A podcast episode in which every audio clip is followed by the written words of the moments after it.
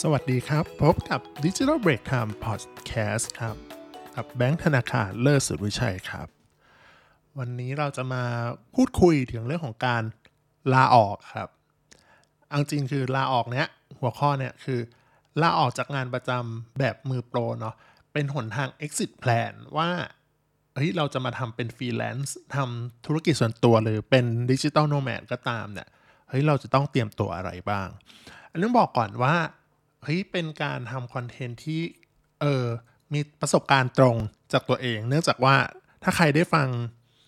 พอดแคสต์นี้แล้วนะ ก็คือรู้ว่าเราอะไม่ได้ทำงานประจำเรียบร้อยละ คือลาออกมาสักพักหนึ่งแล้วครับโอเคซึ่งโดยปกติแล้วนะการลาออกจากงานประจำเนี่ยมันเป็นเรื่องปกติของมนุษย์เงินเดือนทั่วไปเนาะเออไม่แปลกหรอกที่เราจะลาออกจากงานประจำย้ายไปที่ใหม่อัพเงินเดือนเปลี่ยนสถานที่อะไรก็ก็ว่ากันไปเพิ่มตำแหน่งเนาะแต่อันเนี้ย มันจะต่างจากการลาออกจากงานประจำแบบทั่วๆไปที่เราย้ายไปงานประจำเป็นอีกที่หนึ่งคืออันเนี้ยเราลาออกจากงานประจำแต่ว่า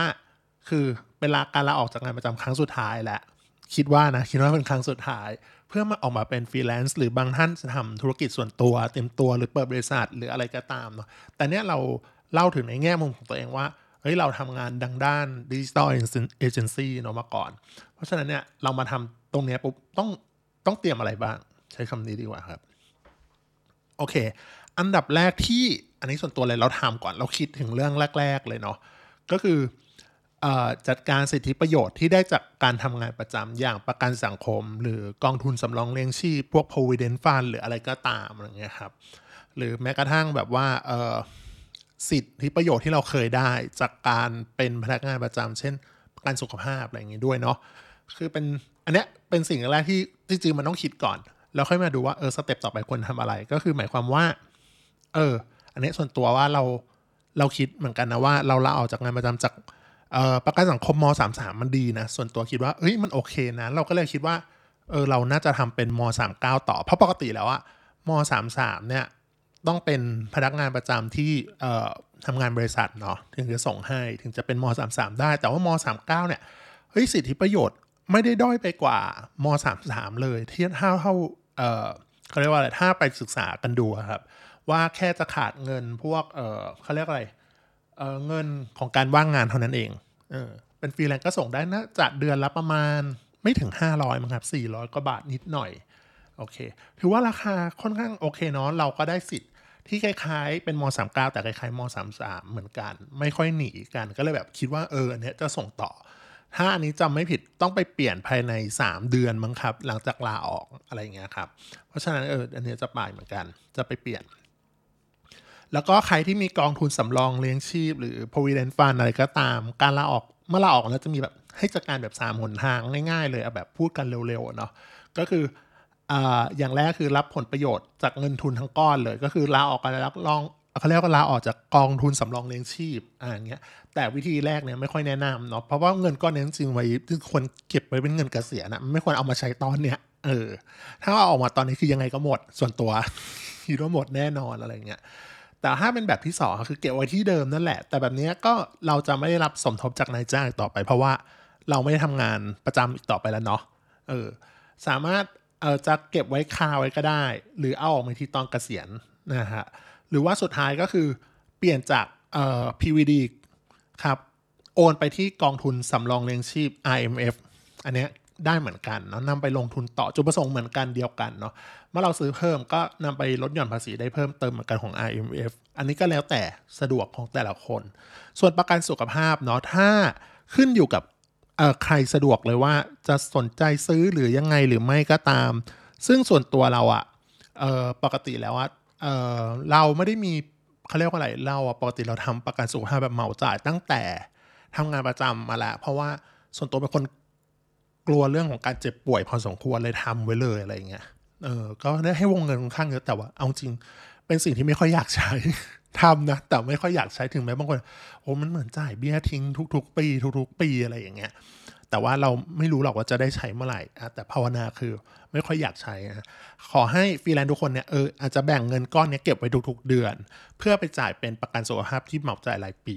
อะไรเงี้ยเพื่อให้เราแบบมีการคุ้มครองอะไรเงี้ยมากขึ้น แต่บางคนบอกว่าเอ้ยในเมื่อเปลี่ยนจากมสามสามเป็นสามเก้าก็ยังใช้ได้เหมือนกันนะอ่าพวกโรงพยาบาลเอกชนที่เขารับอะไรเงี้ยก็ได้เหมือนกัน แต่ว่าแน่นอนการ cover อะไรมันไม่เท่าประกันสุขภาพอยู่แล้ว ต่อมาคือข้อ 2 ครับ ก็คือต้องวางแผนทางการเงินล่วงหน้าก่อนที่จะลาออกนะ คือไม่ใช่แบบลาออกปุ๊บ แล้วค่อยมาวางแผน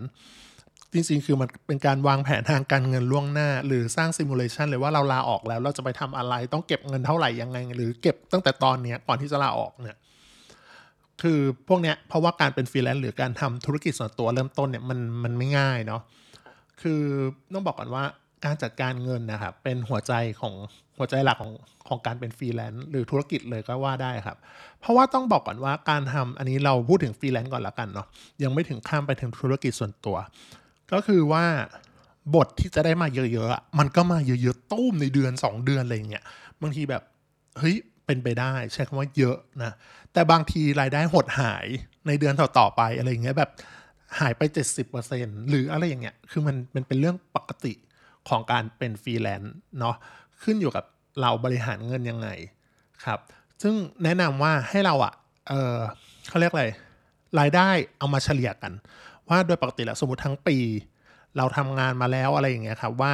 เอ้ยฟรีแลนซ์เราควรจะได้เงินเท่าไหร่ บางคนบอกว่าเฮ้ยเราจะรู้ได้ไงว่าเงินทั้งปีได้เป็นดูเงินอนาคตหรออะไรอย่างเงี้ยจริงๆครับหลาย ๆ คนที่อยู่ดีลาออกจากงานประจำเนี่ยไม่ใช่อยู่ดีลาออกแล้วมามาทำธุรกิจส่วนตัวเองนะเริ่มแรก ทุกคนอะเชื่อเลยเหมือนเรา เพราะว่าก่อนที่จะลาออกเรารับงานนอกกันอยู่ละเฮ้ยเราก็เหมือนสร้างซิมูเลตจากตรงนั้นอะเออโดยปกติแล้วว่าเราจะได้รายได้เท่าไหร่ ในปีหนึ่งในปีนั้นอะไรอย่างเงี้ยพอออกมาปุ๊บอะถ้าเราหาลูกค้ากันเก่งอะเออมันก็จะควรจะได้มากขึ้นอะไรอย่างเงี้ยเออพอเสร็จแล้วปุ๊บเนี่ยรายได้ต่อเดือนหาโดยเฉลี่ย แล้วก็ทำพวกรายรับรายจ่ายว่า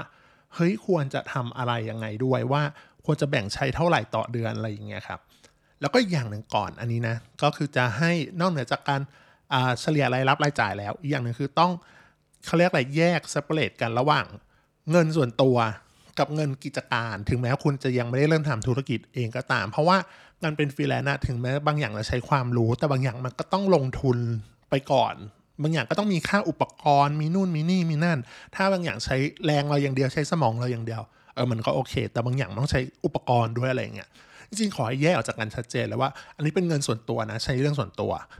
อีกอย่างหนึ่งคือเป็นเงินสำหรับใช้ในธุรกิจโอเค ไว้ซื้อกล้อง ไว้ซื้อคอมพิวเตอร์ ไว้ซื้อโปรแกรมซอฟต์แวร์ต่างๆ เพื่อเอามาใช้ทำงานเอออันนี้มันก็ต้องแยกออกจากกัน complete ชัดเจนเลยทำให้เออพอเราแยกจากกันแล้วปุ๊บอะเราจะรู้ว่าเออเงินส่วนตัวมันก็มาใช้กินใช้ส่วนตัว กินข้าวกินอะไรซื้อของที่ไม่ได้เกี่ยวข้องกับธุรกิจถูกไหมแต่ถ้าเป็นเงินที่เกี่ยวข้องกับธุรกิจปุ๊บเราจะไม่มาใช้ส่วนตัวเลย เราจะเอามาใช้ว่า เฮ้ย กล้องฉันต้องซื้อเพราะว่าฉันต้องไปถ่ายรูปภาพให้ลูกค้า เฮ้ย อันนี้มันต้อง เออ มันก็ต้องลงทุนอะอ่าถูกไหมมันทำให้รู้ว่า อ๋อ อันเนี้ยเราต้องใช้เงินเท่าไหร่ มีรายได้รายรับรายจ่ายยังไงเนาะ ต่อไปครับก็คือ ต่อจากนี้ไปเนาะก็จะไม่มีหัวหน้าละ มีแต่ลูกค้า เราเลือกเวลาทำงานของเราเองได้ แต่ว่ายังมี deadline กันอยู่นะจ๊ะ ต้องบอกก่อน บางคนบอกว่าเฮ้ยฉันไม่มีแล้วหัวหน้า ไม่มีอะไรทั้งสิ้น ฉันก็งานก็เออระเหยลอยชายมันไม่ได้ไง deadline ยังมีอยู่เนาะต้องบอกก่อนว่า คนที่เราออกจากงานประจำอะหลาย ๆ อย่างเนาะก็แบบเออไม่ชอบสภาพแวดล้อมการทำงานไม่ชอบหัวหน้า อันนี้พูดถึงลอยๆไม่ได้แบบอะไร พูดเรื่อยๆคือการทำงานประจำเป็นไปได้ยากมากที่คุณจะไม่มีหัวหน้า ถูกไหมคุณจะนั่งทำคนเดียวมันก็ไม่ใช่อะแต่พอคุณเป็นฟรีแลนซ์ปุ๊บเนี่ย หรือคุณเป็นเจ้าของธุรกิจของตัวเองเนี่ยแน่นอนอะอยู่ดีคุณก็หัวหน้าคุณไม่มีคุณไม่มีหัวหน้าแล้ว คุณคือซีอของคุณเอง ตัวคุณเองอะไรเงี้ยเออ ก็นั่นแหละ กลายเป็นว่าเราจะทำงานเมื่อไหร่ก็ได้ก็จริง แต่ว่าคุณจะต้องฟังลูกค้าอยู่เหมือนเดิมนะอ่าต้องฟังลูกค้าอยู่เหมือนเดิมแต่ว่าไม่ได้ยอมลูกค้าทุกอย่างเหมือนเมื่อเป็นเมื่อทำอยู่ในองค์กรแล้วส่วนตัวครับว่าพอเราเป็นฟรีแลนซ์หรือเป็น เราเริ่มสตาร์ทเอ่อ business ของตัวเองเนี่ยข้อดีของเราคือเราคุยกับลูกค้าจริงจังมากขึ้นนะคือหมายถึงว่าถ้าตอนที่เราอยู่ในองค์กรเนี่ย เราก็ต้องยอมลูกค้าทุกอย่าง อืมครับ ได้ครับ โอเคครับ มันจะตอบกันไม่กี่อย่าง โอเคทำได้อะไรอย่างเงี้ยอ่าบางอย่างก็เป็นงานที่เพิ่มขึ้นโดยที่เงินก็ไม่ได้เพิ่ม ก็พูดกันตามตรงอะไรอย่างเงี้ย แต่ว่าถ้าเราเป็นเจ้าของธุรกิจอะอ่า หรือเราเป็นฟรีแลนซ์อะเราก็สามารถ เราเลือกลูกค้าด้วย อันนี้ต้องบอกตามตรงนะว่าส่วนตัวเราก็เลือกลูกค้าไม่ใช่แบบโอ้โหลูกค้าเข้ามาหมดทำหมดทุกรายอะไรอย่างเงี้ยเราก็เลือกลูกค้าที่เหมาะกับเราด้วยอะที่ลูกค้าขออันนี้มากเกินไป เราเราบอกเลยว่า อันเนี้ยมันเกินเกินที่คุยกันตั้งแต่แรก อันเนี้ยเราขอไม่ทำนะเออซึ่งลูกค้าอาจจะเฟลไหมบางทีหลายๆรายก็เฟลแต่ว่าเราก็บอกว่าเราขีดเส้นไว้แล้วว่า จริง ๆ คุณจ้างเราเท่านี้เราทำให้คุณเออมันจริง ๆ มันก็มากกว่าได้ไหมก็ทำได้ แต่บางอย่างมันมากเกินไปรู้สึกว่าเออมันมันไม่ใช่หน้าที่เราอะไรอย่างเงี้ยลองดูเออให้คนอื่นมาช่วยใหม่ก็ว่ากันตรงๆเลยครับโอเค แล้วก็อย่าลืมหาลูกค้าใหม่ด้วยนะ ไม่ใช่ว่าเออลูกค้าเก่าแล้วก็แบบโอเค ถ้าลูกค้าเก่าไปปุ๊บอะยังไงก็ต้องหาลูกค้ามาเติมนะฮะพวกนี้ก็คือ งานแล้วก็พวกเวลาการทำงานเนี่ยค่อนข้างยืดหยุ่นดีอันเนี้ยส่วนตัวชอบ เพราะว่าเป็นคนที่ชอบทำงานที่บ้านอยู่แล้ว หรือทำงานที่ไหนก็ได้ เราไม่จำเป็นต้องไป stuck ที่ออฟฟิศหลาย ๆ ที่บอกว่าเอ้ยพอหลังโควิดเขาก็ยืดหยุ่นมากขึ้น work from home นั่นนู่นนี่ แต่ส่วนใหญ่หลาย ๆ เท่าที่เห็นนะก็คือมีหลายที่ต้องกลับมาเขาเรียกว่ามา work ที่ออฟฟิศอีกแล้วซึ่งเบื่อรถติดกรุงเทพมาก อันดับที่หนึ่งเลยอะไรอย่างเงี้ยเรารู้สึกว่า เฮ้ยเราเป็นเราทำงานด้าน digital marketing อะทำงานออนไลน์ก็ได้หรือเปล่าอะไรอย่างเงี้ยเรารู้สึกว่า เออฉันมาทำนั้นเองอะไรอย่างเงี้ยเออโอเคกว่ามันก็จริงใช่ไหมจริงในระดับหนึ่งเนาะแต่ว่า deadline ก็ยังมีอยู่ก็ต้องทำงานให้ทัน deadline อยู่นะเหมือนเดิมตรงนี้ ต่อมาเมื่อกี้คือเราพูดถึงเรื่องเงินไปแล้ว แต่อันเนี้ยเป็นเรื่องของ process แล้วก็ cash flow อ่าคือหัวใจสำคัญของการเป็นฟรีแลนซ์แล้วก็ทางการทำธุรกิจเบื้องเบื้องในเบื้องต้นเลยเนาะ ว่า cash flow คือพวกกระแสเงินสดที่เข้ามาบัญชีของเราเนี่ย อย่างน้อยคือต้องมีความสม่ำเสมอนะ บริหารจัดการแบบต้องต้องให้ได้ระดับหนึ่งอะ่ะ คือวิธีการ cash flow ของเอางี้ cash flow ของพนักงานประจำกับ cash flow การเป็นฟรีแลนซ์มันต่างกัน คือแฟอ่า cash flow ของการเป็นพนักงานประจำอะสิ้นเดือนหรือต้นเดือนเนี่ย คุณได้เงินเลยถูกไหมแล้วคุณก็เอาเงินก้อนนั้นอะมาบริหารจัดการกินใช้อยู่ทั้งเดือนว่า เออคุณจะไปใช้อะไรเก็บเท่าไหร่ กินเท่าไหร่เนาะมันบริหารมันง่ายเพราะมันมีแค่ก้อนเดียว ถูกปะต่อให้เออมันมีก้อนเดียวหรือจะแบ่งจ่ายยังไงก็ตามเนี่ย มันก็ยังแบบแน่นอนตายตัวถูกไหมแต่ว่าถ้าเป็นฟรีแลนซ์ปุ๊บเนี่ยหรือเป็นเจ้าของธุรกิจเนี่ยเฮ้ยมันต่างกันโดยสิ้นเชิงมากเพราะลูกค้าแต่ละเจ้าปุ๊บมีเครดิตที่ไม่เท่ากันด้วย เครดิตบางคน 15 วัน บางคน 30 บางคนได้น้อยกว่านั้น บางคนได้มากกว่านั้นแล้วแต่ เก็บบางคนเก็บเงินต้นเดือนบางคนเก็บเงินปลายเดือน ยิ่งถ้าเรามีลูกค้าเยอะๆเฮ้ยรู้สึกว่าเฮ้ยมันเอาเรื่องเหมือนกันนะว่า ต้องเก็บยังไงอะไรยังไง พวกนี้ก็คือต้องมีระบบเนาะอ่าลูกค้าเจ้านี้วางบินล่วงหน้าต้องนานแค่ไหนถึงจะได้เงิน คุณก็ต้องคิดว่าเออฉันวางบินฉันออกอินวอยไปแล้วเมื่อไหร่ได้ตังค์เนี่ยถูกไหมอันนี้แนะนำว่าเฮ้ยคนทำฟรีแลนซ์นะแนะนำว่าควรใส่ใจตรงนี้เนาะเออว่า cash flow อันนี้ต้องถ้าลูกค้าแบบมีความเสี่ยงเยอะๆเราไม่อยากให้เครดิตเขายาวเท่าไหร่ อันนี้ก็พูดกันตามตรง แต่ว่าถ้าลูกค้าเจ้าไหน เอ้ย อันนี้โอนดีโอนเร็วโอนไวอะไม่เป็นไรแคดโฟให้อะเครดิตนานหน่อยได้ อันนี้คือโอเคเลยเนาะซึ่งพวกระบบอะไรพวกนี้การวางบงวางบินช่วงแรกๆอะก่อนที่เราจะทำเป็นเขาเรียกทำพนักงานประจำเราไม่รู้เราไม่รู้เรื่องเลยนะเออแต่ว่าพอเราพอเราทำงานเสริมไปเรื่อยๆปุ๊บเนี่ย เฮ้ยเราจะรู้แล้วว่า อ๋อใบ quotation มันคืออะไรวะใบอ่าวางบินคืออะยังไงอินวอยคือยังไง อะ ต้องออกใบเสร็จด้วยใช่ไหมอะไรอย่างเงี้ย เออ มันจะกลายเป็นว่า เออ แต่ละให้เครดิต แต่ละลูกค้ากี่วัน ขึ้นอยู่ อันนี้ก็ขึ้นอยู่กับการดีไซน์ของอะไรพวกนี้ครับ เอ่อ cash flow เนี่ยก็เลยกลายเป็นหัวใจสำคัญหลักเนาะ เพราะฉะนั้นเนี่ย ก็คือการลาออกจากงานประจำจริงครับ มีอยู่ประมาณ 4 หัวข้อเนาะ ก็คือรีแคปกันนิดนึงก็คือ การจัดการสิทธิประโยชน์ที่ได้จากงานประจำพวกประกันสังคมกองทุนสำรองเลี้ยงชีพ หรือไม่ก็พวกประกันสุขภาพที่มาจากที่ทำงานนะครับ ต่อมาก็จะเป็นการวางแผนทางการเงินล่วงหน้าเนาะเพราะว่าต้องเฉลี่ยว่าโอเค เราจะมีรายรับรายจ่ายประมาณเท่าไหร่อะไรอย่างเงี้ยเนาะข้อ 2 แล้วก็ต้องอย่าลืมว่าแยกเงินส่วนตัวกับเงินกิจการออกจากกัน ข้อ 3 ก็คือ ไม่มีหัวหน้าแต่ยังมีลูกค้าอยู่แล้วก็ยังมี deadline กันอยู่เนาะเพราะฉะนั้นก็คือคุณทำงานที่ไหนก็ได้ก็จริง แต่ว่า deadline ก็คืออย่าลืมส่งให้มันตรงตามเวลา แล้วก็คุณภาพก็ยังคงเดิมนะฮะสุดท้ายก็คือยังเป็นเรื่องเงินนะครับว่าเออ cash flow หรือว่ากระแสเงินสดเนี่ยคือหัวใจสำคัญของการเป็นฟรีแลนซ์แล้วก็การทำธุรกิจเบื้องต้นครับโอเค ขอเป็นกำลังใจให้กับคนที่ลาออกจากงานประจำเพื่อมา เป็นเจ้าของธุรกิจเบื้องต้น หรือว่าคนที่มาเป็นฟรีแลนซ์ทำงานเกี่ยวกับ digital nomad ทั้งหลายเนาะโอเคครับ พบกันใหม่ครั้งหน้าครับ สวัสดีครับ